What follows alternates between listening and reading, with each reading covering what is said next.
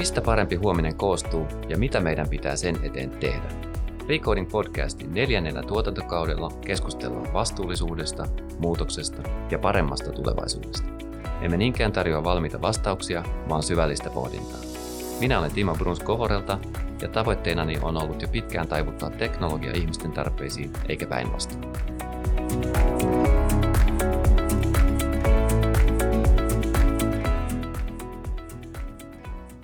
Tervetuloa kuuntelemaan Recoding podcastia. Tällä kertaa aiheena on johtaminen ja yhteisjohtamisen käytänteet parempaa huomissa tehdessä. Vieraani tässä jaksossa on Perttu Salovaara, kirjailija, tutkija ja konsultti. Perttu, olen kirjoittanut uuden kirjan Johtopäätös, joka on juuri ilmestymässä ja käy läpi johtamista useasta eri kulmasta. Kertoisiko itse hieman lisää? Joo, se nimi johtopäätös viittaa siihen, että nyt elämme ajassa, jossa pitää vetää tiettyjä johtopäätöksiä. Ja että me ollaan itse asiassa, niin kuin, mä vedän siinä sellaisen johtopäätöksen, että me ollaan niin kuin kahden systeemin kohtaamispinnalla. Et esimerkiksi tällainen vanha hierarkkinen systeemi, joka on ollut vallalla vahvasti viimeiset 100-150 vuotta, niin se tulee jatkumaan. Mutta sen rinnalle on nyt kehittymässä niin kuin uuden, uudenlaisia toimintatapoja. Se on niin kuin se johtopäätös ja kysymys on tietysti se, että milloin sä vedät tämän johtopäätöksen. Toisaalta se sitten sanoo ihan suoraan sen, että niin johtopäätös, että jokin johtaminen on tullut päätöksensä. Mulla on itse asiassa mahdollisuus lukea se kirja läpi ja mä suosittelen sitä ihan kaikille. Se on todella helposti lähestyttävä ja se käsittelee tätä teemaa monesta eri kulmasta, niin kuin sanoin, mutta mun mielestä se tuo erinomaisesti esille niitä perinteisen johtamisen, hierarkisen johtamisen haasteita. Mutta mennään kohta siihen vähän enemmän, mutta ennen kuin aloitetaan siitä, niin mitä sulle kuuluu ihan noin muuten tähän, tähän arkeen, tässä korona-arjessa elämiseen? Hmm.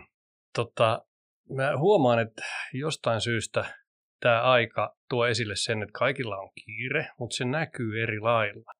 Ja sitten aika jotenkin tuo sellaisen niin kuin havainnon, että me luullaan, että moni asia muuttuu ja on tässä muuttunut. Mutta tosiasiassa, mitä on tapahtunut, niin me alettiin toistamaan etänä samoja malleja, joita me on toistettu niin kuin aina. Esimerkiksi tällainen, että no Teamsi tapahtuu ja nyt mennään virtuaalisesti ja näin. Niin, niin tosiasiassa me toistetaan sitä samaa kaavaa kuin ennenkin, että ne on palavereita. Ne on vaan siirtynyt tuonne virtuaaliseen maailmaan ja sitten kaiken lisäksi niiden niin kuin käytännöt ei ole ihan yhtä kehittyneitä kuin siinä, kun me oltaisiin fyysisesti saataisiin hyviä keskusteluita aikaa, niin, tota, ki, niin kuin kiire jatkuu, ne palaverit jatkuu ja sitten me ollaan ajateltu, että moni muuttuu ja enää ei, enää ei saa puhua kuulemma, jotkut sanoivat just teille, että enää ei voi puhua uudesta normaalista, kun me ollaan jo siinä uudessa. En mä tiedä, mikä tässä on oikeasti uutta. Kyllä mä niin kyseenalaistasin aika paljon sitä syksyn ensimmäisen kauden vieras Alfred sanoi ihan sama, että siis muutoksessa on jännä se, kun ihmiset luulee, että kaikki muuttuu, mutta itse asiassa moni asia on edelleenkin ihan samalla tavalla. Joo, ja hei, mä tunnustan heti. Tuo ajatus oli Affelta. Mm, kyllä, kyllä. Osin, ja sama se niin tuohon kirjaan, että ollut niin kuin tosi mielenkiintoista kirjoittaa sitä. Se on ollut tutkimusmatka. Mä ajattelin, että mä laitan vaan ylös niin kuin niitä asioita, mitä on ollut tässä edessä ja pyörinyt mielessä. Mutta tosiaan eihän siinä ole ihan hirveästi niin kuin mun omia ajatuksia. Nehän on niin kuin monelta puolelta kerättyjä. Ehkä ainoa, mitä mä teen siinä, on niin kuin kehystää asioita vähän eri lailla, mutta että en mä sano sitten, että se on jotain ihan hirveä uutta. Että mähän puhun siinä itseohjautuvuudesta ja kutsun sitä yhteisohjautuvuudesta, mutta ennen kaikkea se pointti on se, että aika moni ajattelee, että se on jotain uutta ja ihmeellistä nyt ja tota, uusi ismi ja näin. Ei ole. Se on osin paluuta vanhaan, mutta se on osin paluuta niin vanhaa, että sinä ja minä ei ole eletty sitä. Eikä, eikä, eikä edes ennen meitä olevat ihmiset ole elänyt. Mä oon ihan samaa mieltä joo, siitä, että pitää mennä kauemmas mm. taaksepäin ennen kuin löytyy sitä, niitä malleja. Mutta joo, just mm. noin. Jotta tämä niin kun saadaan oikeaan kontekstiin, tämä osittain sun kirja, mutta myöskin se niin kun keskustelu tästä paremmasta johtamisesta, niin mitä ongelmia sä näet siinä vanhanaikaisessa hierarkisessa johtamisessa? Minkä takia meidän pitäisi muuttaa? Sen havaitseminen on joskus vaikeaa, kun ongelmahan tällä hetkellä on se, että me ei niin tunneta kuin yksi systeemi varsinaisesti erityisen hyvin. Ja se on niin kuin tämä perinteinen johtaminen. Ja, ja sitten jos sanotaan, että siinä on ongelmia, niin joo, mutta miten sä sitten teet? Mutta käydään nyt muutama niin kuin tällainen ainakin myytti läpi. Yksi on se, että siinä on tällaisia myyttejä, että ihmiset tarvii johtajan.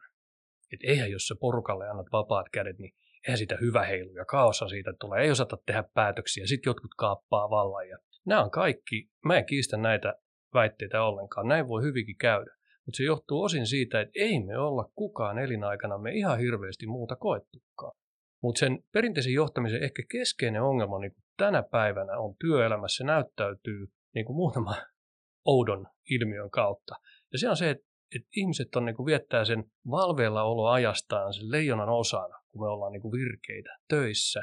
Ja sitten käy ilmi, että tutkimusten mukaan, että suurin osa ei ole motivoituneita tai sitoutuneita siihen työhönsä. Tai sitten, että ne vähän niin kuin reilu 50 alkaa haikailemaan eläkkeelle. Nyt me puhutaan siitä ajasta, me puhutaan elämästä, joka tapahtuu, jos sallitte, vaan kerran.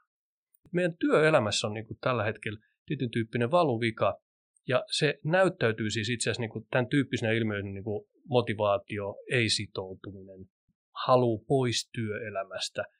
Et nämä on niin kuin sellaisia ikään kuin tällaisen perinteisen johtamisen kerrannaisvaikutuksia, niitä mihin se aalto lyö. Mutta siinä johtamisessa siis kaikki, jotka on niissä rooleissa, ne tekee parhaansa. Sitä mä en epäile yhtään. Enkä mä sitä sano, että no totta kai on olemassa aina huonompaa ja parempaa johtamista niin kuin perinteisillä malleilla. Mutta ei se ole niiden ihmisten vika. Se on tämän systeemin tietyn tyyppinen valuvika, mihin me joudutaan, kun me mennään näihin rooleihin. Ja sitten me täytetään niitä vähän eri lailla. Jotkut onnistuu siinä vähän paremmin kuin toiset. Mutta se ei poista sitä valuvikaa, joka siinä on, että siinä systeemissä on tietty ongelma. Että se tuottaa tällaista, niin kuin, ei, siellä paljon ihmisiltä kysellä, pomot tietää, pomot päättää. Siis nämä on näitä tietysti näitä johtamisen ongelmia. Samanaikaisesti meillä on tällä hetkellä tilanne, on, on edelleenkin paljon fyysisesti vaativia ja vaikeita ja hankalissa olosuhteissa tehtäviä töitä, mutta meillä on tilanne, että suuri osa näistä ihmisistä, joka kokee sitä motivaation puutetta, on itse asiassa paremmissa työympäristössä tai työolosuhteissa kuin on ikinä ollut. Eli kaikki puitteet on kunnossa, eli jostain se tyytymättömyys pitää tulla muualta kuin niistä puitteista. Mm. Et se on aika sama, kuinka monta biljardipöytää tai, tai kokista jääkaapissa tai, tai muita asioita sieltä löytyy sieltä työpaikalta, jos, jos joku muu asia on selvästikin se, joka syö sitä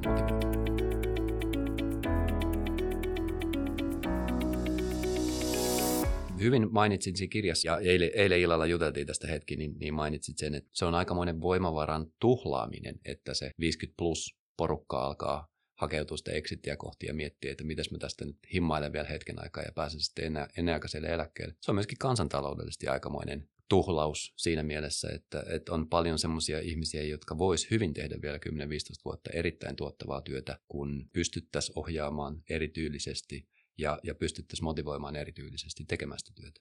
Mm. Siinä mielessä niin kun olet ihan asian ytimessä siinä, että millä tavalla pystytään muuttamaan sitä johtamista siihen suuntaan, että, että saadaan se porukka pysymään, jos ei liekeissä, niin ainakin niin kuin tyytyväisenä, että aamulla kun herää sängystä, niin haluaa lähteä tekemään sitä hommaa eikä mieti, että no nyt on taas kahdeksan tuntia kärvisteltävänä. Mm. Timo, sä käytät tässä asiassa eilisen teerin poikia. Miten sä näet tämän perinteisen johtamisen ongelman niin näyttäytyvän tässä meidän nykytyöelämässä? Sehän on, on juuri niin kuin sanoit, kun mä oon itse ollut jossain elämäntilanteessa aikaisemmassa työpaikassa ja jossain määrin nykyisessäkin niin siinä tilanteessa, että multa tullaan kysymään neuvoa, että hei, miten tämä pitäisi hoitaa. Ja mä en ole lähes tulkoonkaan se paras henkilö antamaan sitä vastausta, koska mulla ei ole riittävän tarkalla tasolla sitä tietoa siihen päätöksentekoon niin siis mä ostan ihan täysin sen argumentin, että se moderni johtaminen, se päätöksenteko pitäisi viedä sille tasolle, missä se työ tehdään. Ja sitten johtamisen tehtävä pitäisi olla enemmän sitä, että mahdollistetaan se mahdollisimman tehokas työnteko ja tuetaan oikealla tavalla. Mm. Ja, ja nyt niin kun nykyisessä työpaikassa esimerkiksi coachannut ihmisiä siihen, että miten pystytään etsimään niitä ratkaisuja, niin, niin se on huomattavasti paljon parempi tapa kuin joku, missä mäkin olen aikaisemmin ollut, että yrittänyt teeskennellä viisasta ja keksiä niitä vastauksia hyvin nopeasti tai puutteellisin tiedoin. Ja sitten ne ratkaisut on välillä ollut huonoja, välillä on ollut varmaan ihan hyviäkin, mutta se on ollut vähän randomi. Mulla tulee tuosta sellainen käytännön esimerkki mieleen, että silloin kun Kampin uutta kauppakeskusta rakennettiin, niin mä satuin tekemään silloin yhteistyötä konsulttina sen suomalaisen ison hissifirman kanssa, jotka rakensivat ne hissit sinne. Ja siinähän oli tilanne sellainen, että jos muist, ne, ketkä muistavat, niin se bussiterminaali piti saada ensin auki ja se kauppakeskuksen eka ja toka kerros. Ja vasta sitten ne muut. Ja tämähän on konstruktiona niin kuin rakennustyömaalla erikoinen. Että esimerkiksi hissikuilu ei voikaan rakentaa alhaalta ylös, vaan se pitää saada mahdollisimman nopeasti osa siitä valmiiksi. Ja tässä tuli niin kuin uudenlaisia ongelmia vastaan. Ja mä satuin tekemään silloin tosiaan yhteistyötä sen firman kanssa. Ja siellä oli tämän, sen kauppakeskuksen hissityömaan vetäjä oli silloin tällaisessa coaching-valmennuksessa just. Ja se kertoi esimerkin, että kun hänelle tuli sitten kolme hänen työjohtajansa sieltä kysymään, että no, kun hän oli itse niin todella kokenut kaveria ollut tuolla tota, ympäri maailmaa rakentamassa vastaavia, niin tuli häneltä kysyä, että hei, kato, kun tässä on nyt tällaisia uudenlaisia ongelmia. Ja se tämän ratkaisi. No, hänellä tuli mieleen, just hän oli kaksi vuotta aikaisemmin ollut Dubaissa kauppakeskusta rakentamassa samantyyppinen ongelma. Hänellä tuli mieleen vastaus. Sitten kun hän oli tässä coaching-valmennuksessa, hän jäi miettimään, ajattelin, no enpä mä nyt heti vastaa, että mä kysyn ensin noita. hän kysyi kavereita, no mitä te olette miettinyt? Niin ne rupesi siinä kolmestaan hänen edes niinku keskustelemaan keskenään. No kato, mulla on tossa, ja, niin, ja sitten mä noin, ja joo, ja niin kymmenen minuuttia keskusteli siinä keskenään ja päätyivät todella hyvään ratkaisuun. Totesivat, että hei, kiitos sulle, että tota, mitä sä tästä sanot? No en mä nyt itse parempaa olisi keksinyt, eikö toi aika hyvä? No on. Ja lähtivät. Kymmenes minuutissa homma ratkesi ja hän sanoi siinä valmennuksessa, että se ratkaisu oli parempi kuin mitä hän olisi koskaan itse pystynyt keksimään. Se, että ne tulee yleensäkään lähtökohtaisesti kysymään, on on varmaan ihan ok, mutta jos ne pystyy sen näin tekemään, ratkaisemaan itse, niin tulee kysymys, miksi ne tulee edes kysymään. Ja nyt tästä on tavallaan kyse. Nyt jos me opitaan tällaisia, huomataan, että näin voi käydä, niin voitaisiko me automaattisesti hakeutua toistemme seuraan ja keksiä näitä ratkaisuja sopivissa porukoissa, niissä verkostoissa, mitä meillä on siinä lähellä. Ja silloin aletaan puhua niin tämän tyyppisistä verkostoista, jotka toimii ilman johtajaa, ilman esimiestä, ja itse asiassa niin kuin tuottaen parempaa laatua, parempaa tulosta ja parempaa työhyvinvointia. Tämä on se ihan ihmeellinen paradoksi perinteiselle johtamiselle. Miten me voidaan saada mukaan tehokkaampaa toimintaa ja parempaa työhyvinvointia? Mm-hmm. Ei onnistu, kun sehän pitää se tehokkuus aina repiä sieltä työntekijöiden selkänahasta. Niin se on, se on juurikin näin, ja niin kuin kuvasit hyvin selkeästi sen, mikä se tämän hetken haaste on, että kun siihen joku alkaa antamaan vastauksia, niin se voi olla hyvä vastaus tai huono vastaus, mutta se on aina ulkopuolelta siihen tullut vastaus. Ja, ja siitä ei tule pysyvää muistijälkeä eikä ymmärrystä, että hei me osataan ratkaista tämä tällä tavalla. Vaan se on aina sitten, lähdetään vaan tekemään se, että kun toi sanoi, että tehdään noin, niin tehdään se näin. Kyllä, ja kenen vastuulle homma jää. Nimenomaan. Sen, joka sanoi näin. Mm, sitten näin. jos siellä tulee ongelmia, mitä tehdään, ratkaistaanko itse? No ei, parempi mennä kysyä siitä, kun se neuvoo näin. Ja sitten sä oot ikuisessa kehässä. Nimenomaan, nimenomaan. Me voitaisiin varmaan jutella tästä pari-kolme tuntia helposti, mutta tota, koska meillä on rajallinen aika, niin mennään, mennään aiheessa vähän eteenpäin. Ja mulla on seuraava kysymys sulle, mitä mä haluaisin, että me, mistä me juteltaisiin hetken aikaa, niin mitä eroa on itseohjautuvuudella ja yhteisöohjautuvuudella? Eli itseohjautuvuus nyt niin kuin esimerkiksi meillä Goforella niin, niin on hyvin itseohjautuva ympäristö, mutta se terminä on myöskin ehkä vähän väärin ymmärretty. Niin sä tuot tuon termin yhteisöohjautuvuus tuossa kirjassa hyvin esille, niin Kerros vähän lisää näiden eroista ja mikä se itse asiassa on. Joo, niillä on mun mielestä ihan selkeä ero ja kun mä oon tehnyt haastatteluita, niin jos ihmisille esittää nämä kaksi termiä, niin ne myöskin rupeaa tulkitsemaan niitä kahdella eri tavalla, että ne oikeasti niin kuin sanat johdattaa ajattelua. Ja, ja sen takia mun mielestä se on melkein niin kuin lievästi epäonnista, että me on ruvettu puhumaan itseohjautumisesta. No, minkä takia? Sen takia, että siinä on ainakin yksi syy on se itsesana, että ihmiset ajattelee sillä kaikkein eniten ja ensimmäiseksi itsensä johtamista. Tätä sillä tarkoitetaan osin, ja tämä on, tämä on ihan oikea tulkinta niin kuin tietyissä konteksteissa. Niin kuin esimerkiksi koulussa lapsilta ajatellaan niin kuin oppilaille itseohjautumista, niin se tarkoittaa oikeasti sitä, että ne oppii itsensä johtamisen taitoja. Ne on nuoria ihmisiä, ne tarviikin sitä varmaan ja tota, siihen itsenäiseen opiskeluun ja näin. Mutta sitten kun me tullaan organisaatioon, joka niin kuin organisoituminen tarkoittaa yhteistyön järjestämistä, niin silloinhan se ilmiö, jota työpaikalla haetaan, niin ei voi olla pelkästään itsensä johtaminen. Se, että, että mä tiedän mitkä on tavoitteet, mutta mä voin itse määritellä, mitä mä teen, ja, ja se, että, että porukka ohjautuukin niin kuin pelaamaan sohvalle jotain peliä silloin, kun pitäisi tehdä myyntiä. Tai nyt etätyöaikana niin porukka tekee sitä, mitä huvittaa, tai kieltäytyy jostain, tai kieltäytyy vaikka tulemasta työpaikalle, joka tietysti on tänä päivänä niin kuin osin mahdollista, mutta siis tällaistakin. No, niin se itsensä johtaminen usein johtaa, johtaa siihen, että ajatellaan itseä, ja siitähän tässä ilmiössä mitä työelämässä tällä hetkellä haetaan, niin ei ole kyse. Kyse on ennen kaikkea siitä, että miten tämä työyhteisö ja se organisaatio, tällainen niin kuin yhteisö, jos me ollaan osana, niin mitä sille tapahtuu ja miten se toimii. Ja siitä on kyse. Ja nyt tämä yhteisöohjautuvuuden periaate on se, että me ollaan osana aina. Ei me ihmiset elätä koskaan umpiossa. Ihminen syntyy, tämä on niin kuin, tietenkin kaikki tiedämme, ihminen syntyy niin kuin sosiaaliseen ympäristöön, se muokkautuu sen vaikutus. Me ollaan koko ajan näissä vaikutussuhteissa tällainen vähän niin kuin vanha-aikaisen individualismin korostaminen on oikeastaan niin kuin, melkein niin kuin negatiivinen piirre tässä keskustelussa ja, ja siitä johtaa sitten paljon väärinymmärryksiä. Esimerkiksi se, että tuleeko kaos, jos tulee itseautuminen, että kun ihmiset tekee mitä haluaa. Kun just tästä ei ole kyse vaan kyse on siitä yhteisohjautuvuudessa siitä, että me yhdessä rakennetaan ne pelisäännöt, reunaehdot tälle meidän toiminnalle ja yhteisölliset käytänteet, joiden mukaan me toimitaan ja me mennään niihin yhteisiin suuntiin. Kyllä me voidaan yksi userata aina, jos me halutaan, mutta jos me ollaan työyhteisössä, niin se ei tarkoita sitä, että mun pitää siis antautua kaikille, mitä se työyhteisö sanoo, että siellä olisi joku tällainen aivopesu käynnissä. Ei, vaan ennen kaikkea sitä, että se on demokraattisempi malli, jossa porukka itse saa päättää, miten me näitä asioita hoidetaan ja mikä tässä on fiksua. Ja niin kuin tiedetään, aina kun tapaa mikä tahansa firman tai työyhteisön ihmisiä, niin jo aina kuuluu, että ihmiset kertoo jotain, mikä on niin kuin hölmöä ja miten he tekisivät itse sen paremmin. Ja tämä on niin kuin ihmeellistä, miksi tätä voimavaraa ei käytetä, joka siellä yhteisössä olisi. Mm. Mutta ei ne aina ole niin kuin idioottivarmoja ratkaisuja tai pommivarmoja. Sitten niistä pitää ruveta keskustelemaan porukan kanssa. Ja tästä tullaan nyt siihen yhteisöön. Että ei me voida niin kuin mennä myöskään niin kuin yksilöiden anarkiaan. Se on ihan totta. Eikä siis, ja tästäkin me juteltiin eilen illalla, niin mun mielestä se yksilön suunta, mihin se yksilö vie sitä, niin se saattaa olla samansuuntainen muiden kanssa, jotka on tiimissä tai yksikössä. Tai sitten se saattaa olla eri suunta. Menemättä nyt mihinkään fysiikan lakeihin ja muihin, niin, niin mä mietin myöskin vähän niin kuin, niin kuin vektoreina sille, että yksi henkilö, yksilö, niin toimii tietyn suuntaisesti, eli se vie sitä asiaa johonkin tiettyyn suuntaan, mutta kun kyse on siitä, että pitäisi saada yhteisö, oli se pieni tiimi tai isompi yhteisö toimimaan samansuuntaisesti, niin silloin se vaatii jotain muuta kuin sen yksilön suunnan päätöksen, vaan se vaatii sen sopimuksen, millä tavalla se sopimus tehdäänkään, että me yhdessä toimitaan tähän suuntaan. Ja silloin vasta, kun se on samansuuntaista tekemistä, niin silloin siihen tulee sitä voimaa ja sitä niin kuin riittävää massaa siihen tekemiseen, että yhteisö pystyy tekemään sen.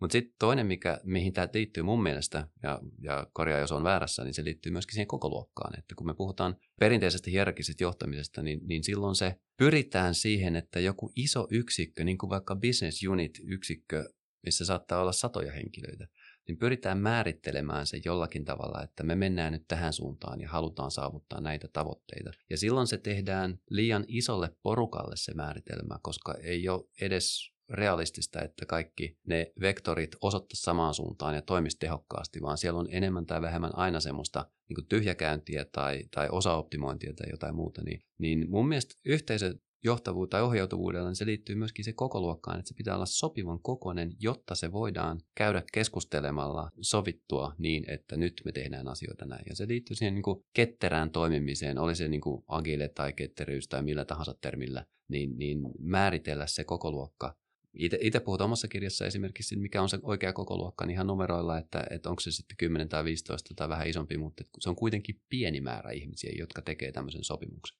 Joo, tuossa tavallaan niin kuin kuvasit hyvin sen perusongelman, että jos me isolle porukalle ruvetaan kertomaan suuntaan, niin se, sehän kuvaa nyt ihan suoraan sitä ylhäältä päin johtamisen tällaista, power, niin kuin Mary Parker Follett sanoisi jo 1910-20, tällaista power over, niin kuin määräysvaltaa, että se sinällään jo pitää sisällä se ongelmankuvauksen. Mm-hmm. Mutta jos me nähdäänkin tämä homma verkostoina, että se on tällainen rihmasto, juurakko, niin kuin kolmiulotteisia yhteyksiä ihmisten välillä. Ja tämä on niin kuin se tosiasia, miten me ollaan yhteydessä niin kuin yhteiskunnassa toisiin. Se, että vapaa-ajalla tai että siellä ei ole hierarkiaa. Niin näinhän me ollaan niin kuin luonnollisesti yhteydessä, ei siinä ole mitään ongelmaa. Ja nyt mä oon ehkä ruvennut käyttämään myöskin tällaista termiä, mainitsit on joku kokoluokka, Joo, se on joskus vaikea sanoa, mikä on hyvä tai huono kokoluokka tai näin, mutta ehkä pointtina on se, että pitää olla tällaisia merkityksellisiä lähityöyhteisöitä niin meillä on kaikilla varmasti, riippumatta siitä hierarkiasta tai yksiköstä, mihin me kuulutaan, tai siilosta tai laatikosta, niin meillä on niitä kaverussuhteita, kollegasuhteita,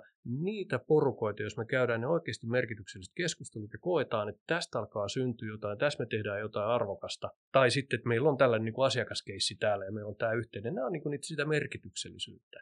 Niin näitä ei pitäisi nyt, nämä on niin kuin se ohjaava tekijä tietysti tällaisessa verkostomaisessa yhteisöohjautuvuudessa. Juuri näin.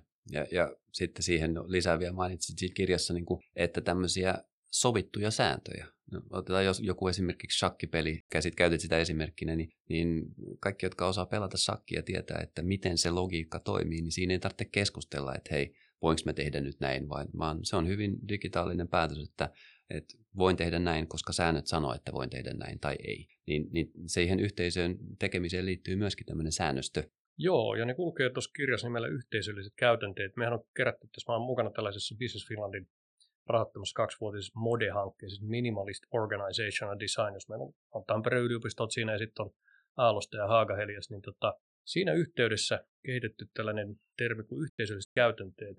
Et mikä korvaa perinteisen johtamisen? kyllähän johtajilla, e, esihenkilöillä, kyllä niin tietyt funktiot on tehtävät. Ja edelleen kun me puhutaan ihmisyhteisön järjestäytymisestä, niin kyllä siellä niin kuin tiettyjä reunaehtoja pitää olla. Nyt on lähdetty perinteisesti siitä, että niitä reunaehtoja ylläpitää ja kontrolloi esihenkilöt ja ja se on niin kuin johtamisen tehtävä.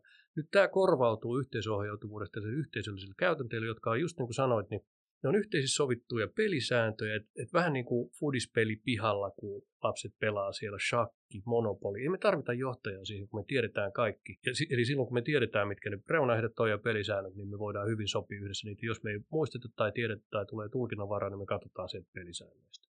Sitten niitä voi kehittää eteenpäin, jos ne ei tullut. Mm-hmm sopivilta. Tämä on ihan selkeä sellainen, siinä kirjassa mä tuon jonkun verran niitä esiin, ja sitten siinä aikaisemmassa ilmaisessa e-kirjassa riisuttu organisaatio, niin tota, siinä on myös niin lueteltu 32 tällaista, mitä on löydetty eri organisaatioista. Mutta liittyy usein niin päätöksentekoon, että miten tehdään päätöksiä yhteisöllisesti. Ja tähän on esimerkiksi päätöksenteko, niin on sellainen, että ihmisten pelkää sitä, että eihän ryhmät pysty tehokkaasti, että se menee ikuisiksi jankuttamiseksi. Mutta ei meillä ole kokemusta siitä. Tähän on vaihtoehtoja.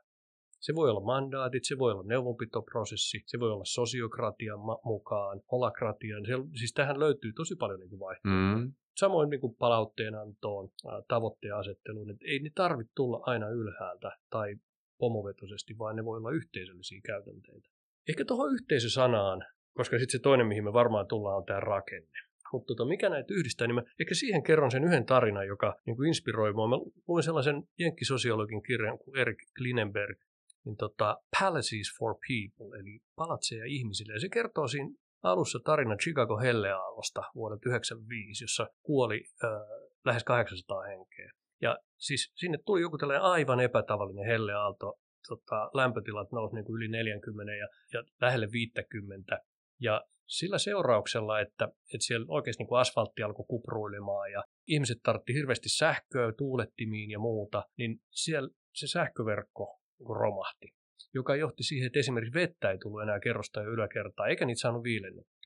No tämä kerrannas vaikutti aika pian siis siihen, että sen muutaman päivän aikana kuoli lähes 800 henkeä enemmän kuin normaalisti siinä ajanjaksona. Tätä kun tutkittiin jälkikäteen Chicagon eri kaupunginosia, että, että mitä siellä nyt sitten tapahtui, että muodostettiin sellaisia pareja henkilöistä, joilla on suunnilleen niin kuin samanlaiset taustat ja elintavat ja näin. Ja verrattiin eri kaupungeissa, niin havaittiin mielenkiintoisia juttuja, että tietysti vauraammilla alueilla ei ollut niin paljon kuolleisuutta. Siellä oli aika paljon tällaisia mustia niin kuin Afrikan amerikkalaisten asuttamia asuinalueita. Aika monen niissä, niissä alueissa on myöskin aika paljon väkivaltarikoksia ja tämän tyyppistä. Ne, osa niistä pärjäsi huonommin. Mutta sitten sieltä löytyi tällaisia erikoisuuksia, mitä Klinenberg lähti sitten tutkimaan, että esimerkiksi joku tällainen sinällään aika köyhä alue, väkivaltaa sinällään saattaisi olla Afrikan amerikkalaisten asuttama, niin osassa niistä kuolleisuus oli tosi korkeita ja joissain todella alhasta, siis alhaisempaa kuin näissä hyvinvoivissa kaupunginosissa. Se lähti tutkimaan, että se jalkautui sinne ja pähkinäkuoressa se, mitä se löysi, oli se, että niillä asuinalueilla, joilla, että sieltä löytyy asuinalueita, jossa, jossa tota, on hylättyjä taloja ja liikkeiden ikkunat on tota, rikki tai, tai sitten ne on niin kuin, laitettu pahvilla korjattu ja niin kuin epäsiistiä. Siellä täällä puistoja jo hoidettu, autoraatoja. Ne on tällaisia naapurustoja ja sitten on niitä naapurustoja, jossa vaikka on samanlainen popula, siellä onkin siistiä, siellä on paljon toimivia pieniä kivijalkakauppoja, ihmiset liikkuu kaduilla enemmän, niin se nimitti tätä sosiaaliseksi infrastruktuuriksi. Et kuolleisuus oli hirveän paljon vähäisempää näillä alueilla, jossa oli tällainen niin kuin, ikään kuin siistiä toimiva sosiaalinen infrastruktuuri ja tietyn tyyppinen yhteisöllisyys sen takia ihan eri tasolla. Ja tämä on niin se mielenkiintoinen juttu. Tämä liittyy, tässä tullaan nyt siihen maailmaan, minkä takia mä puhun niin yhteisöohjautuvuudesta, ei niin pelkästään itsestä. Että ei se ole yksilöstä kiinni. Jos sä päädyt niin väärin porukoihin jo pelkästään, niin ei, ei, ei tämä kaikki ole niin kuin siitä, että me, meidän pitää olla oma elämämme sankareita, vaan meidän pitää myöskin tässä yhteiskunnassa työelämässä rakentaa niin kuin palaces for people. Tätä pitäisi olla työpaikat. Ne pitäisi olla palatseja ihmisille, ei niille johtajille. Mm-hmm. Toi on äärimmäisen tärkeä pointti ja, ja nimenomaan se, että mä näen tuossa esimerkissä esimerkiksi sen, että miten kriisin hetkellä niin ne ihmiset oikeasti auttoi toisiaan, välitti toisestaan ja sen takia pärjäs paremmin kuin että jokainen toimi yksilönä. Joo, juuri, juuri näin, just näin, että näissä oli sitten hirveän paljon enemmän sitä naapuriapua. Tarkistettiin, onko se naapurin vanha rouva kanssa siellä, miten sillä menee.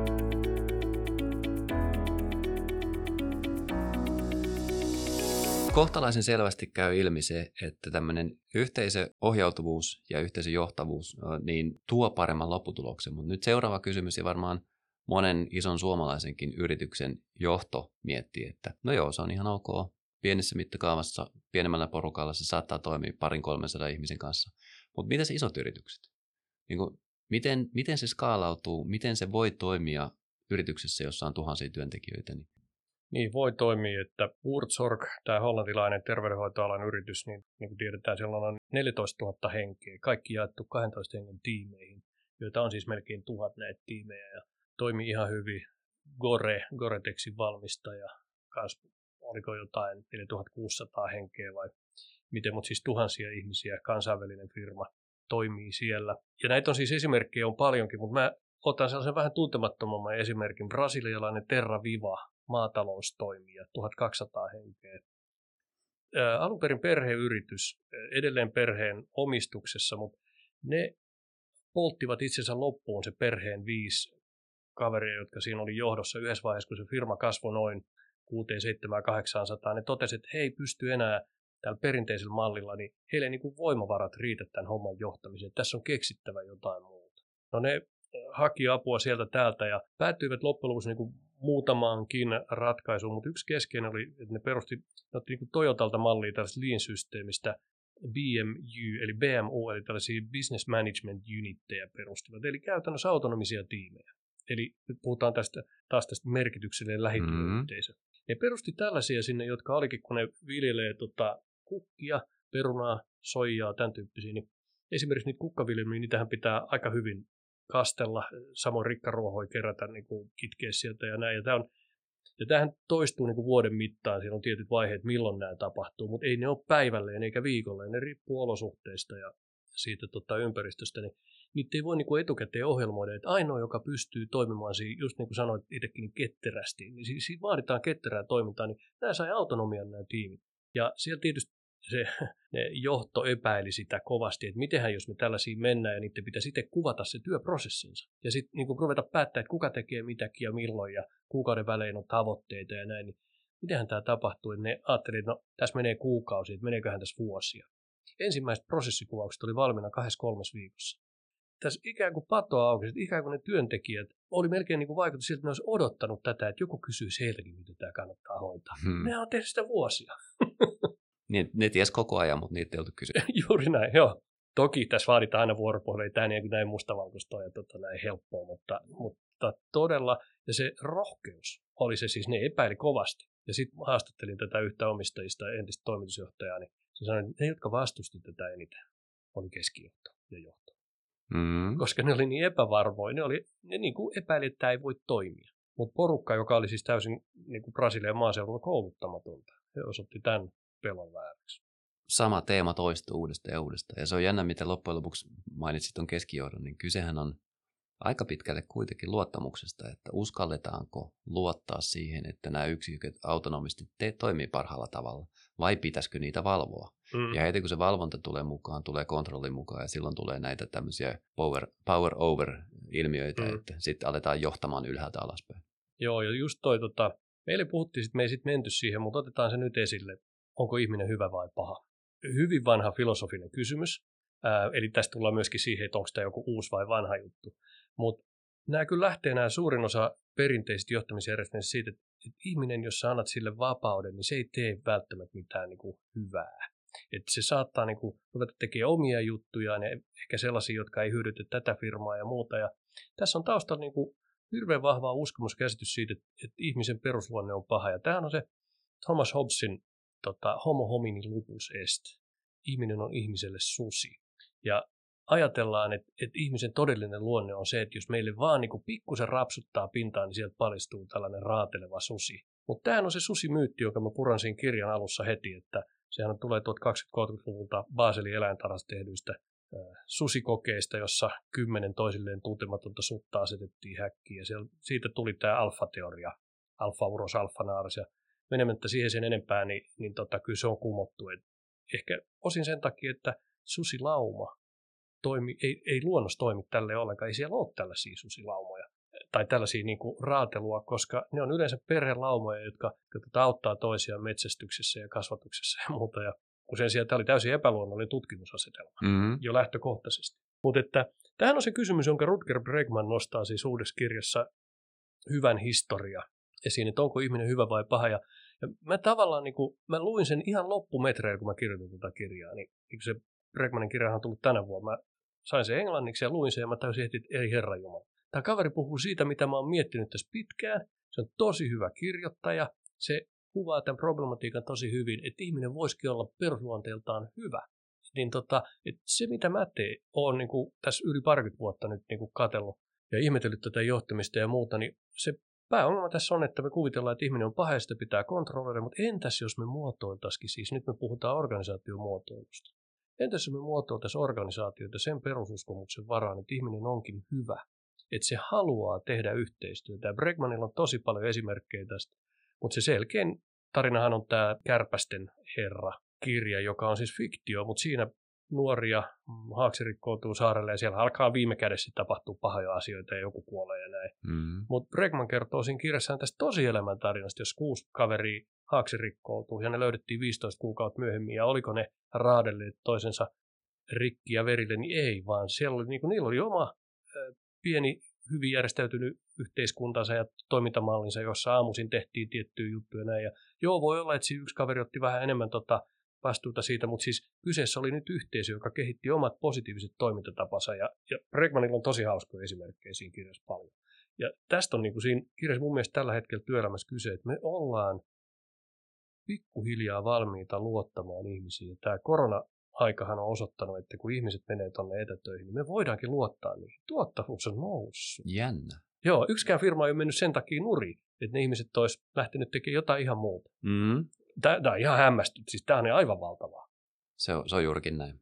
Tähän saakka päästy kohtalaisen selvä, että sun, sun mielipide on, että tällä uudella johtamisella nimenomaan pitäisi mennä eteenpäin. Tämän, tämän pitäisi tulla korvaamaan sitä vanhaa johtamista, mutta myöskin ihan niin kuin liiketaloudellisesti tai euroissa mitattuna, niin, niin mä näen ihan selviä hyötyjä siitä, että ihmisiin luotetaan. Että se, se ei ole pelkästään niin kuin kriteeri nimeltä ihmiset viihtyy paremmin töissä eikä niiden tarvitse haikailla sinne eläkkeelle, vaan se on, se on myöskin ihan, se näkyy euroina yrityksen niin kuin viivan alapuolella loppumetreissä, että ihmiset on tuottavampia, kun ne saa tehdä semmoisella tavalla asioita, mistä ne itse tykkää enemmän.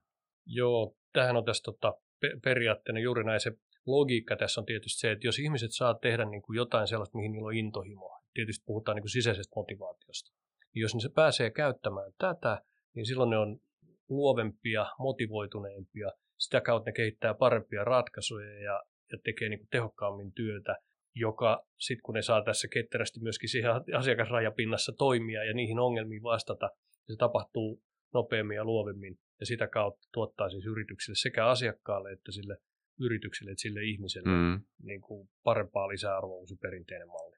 Varmasti. Ja sitten toivoisin jopa, tai toivoa sopii, että kun sitä tavallaan sitä semmoista epämotivoivaa ohjausta on otettu pois siitä järjestelmästä, niin silloin olisi enemmän kaistaa ja, ja aikaa ja niin kuin miettiä myöskin semmoisia ratkaisuja, mitkä tänä päivänä niin kuin häiritsee varmaan meitä kaikkia näitä viheleisiä ongelmia, niin myöskin, myöskin alkaa pohtimaan asioita vähän eri kantilta ja vähän niin kuin isommalla ambitioasteella niitä lähteä ratkaisemaan semmoisia asioita, eikä pelkästään miettiä, että no mä oon vaan töissä täällä. Mm, mm. Miten sun mielestä tota se mä oon töissä vaan täällä näkyy. Tuleeko vastaan, tuleeko itsellä joskus sellaisia? Miettii entis, entisiä elämiä, entisiä työelämiä, niin, niin onhan ollut jaksoja ihan omakohtaisestikin, että on miettinyt, että no, nämä on nyt ne, mitä mulle on sanottu, että pitää tehdä, niin mä nyt hoidan nämä, ja sitten se on varmaan niin kuin riittävän hyvä taso. Mutta se tosiasia on, että, että kyllä nyt uudessa itseohjautuvassa ympäristössä niin miettii, miettii sitä ihan eri kantilta, että miettii, että mikä on niin kuin kokonaisuuden kannalta järkevää tekemistä ja mm. priorisoi sitä sen kannalta, eikä niin, että laskee niitä juttuja, mitä joku on pyytänyt tekemään. Mm. Joo, ja mulla on siis sama juttu, että mä en varmaan niin kuin valitettavasti osaisi. Joo, en mä, mun isä ja isoisä oli upseereita, mutta en, mä en niin kuin, sellaista hierarkiaa mä en niin kuin kykene enää ehkä toimisi. Mä oon niin kuin, mutta varmaan pilattu hmm. tässä, hmm. tässä mielessä. Mutta kyllä mä tunnistan sen toisenkin puolen tietysti siitä, että silloin kun itse ja muiden kanssa ja asiakkaiden kanssa saa päättää näitä asioita, niin on mulla aamuja tai hetkiä, että miettii, että miten mä joudun nyt tällaista, miten mun voi olla näin paljon tätä hommaa, että ei meinaa niin kuin innostaa millään. Mm. Mutta ainakin mä tiedän, että mä, mun ei tarvitse niin syyttää muita siitä, vaan että mun pitää ruveta itse miettiä ja kollegoiden kanssa miettiä, että mitä, miten tätä voi niin kuin järkevöittää tätä hommaa.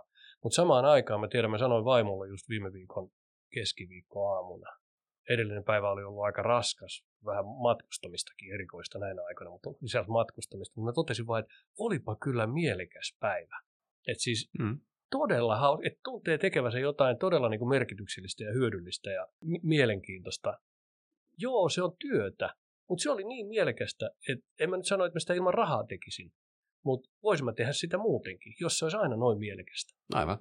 Se on, se on juuri näin. Hei, meillä on valitettavasti aika käynyt melkein loppuun. Me voitaisiin lopettaa vielä, jos haluaisit, niin kuulijoille kertoa tähän loppuun, että joku asia, mistä haluat, että ne jää pohtimaan tämän asian niin kuin ympäriltä tai tämän teeman ympäriltä, niin onko joku semmoinen asia, minkä haluat jättää niiden päähän pörräämään?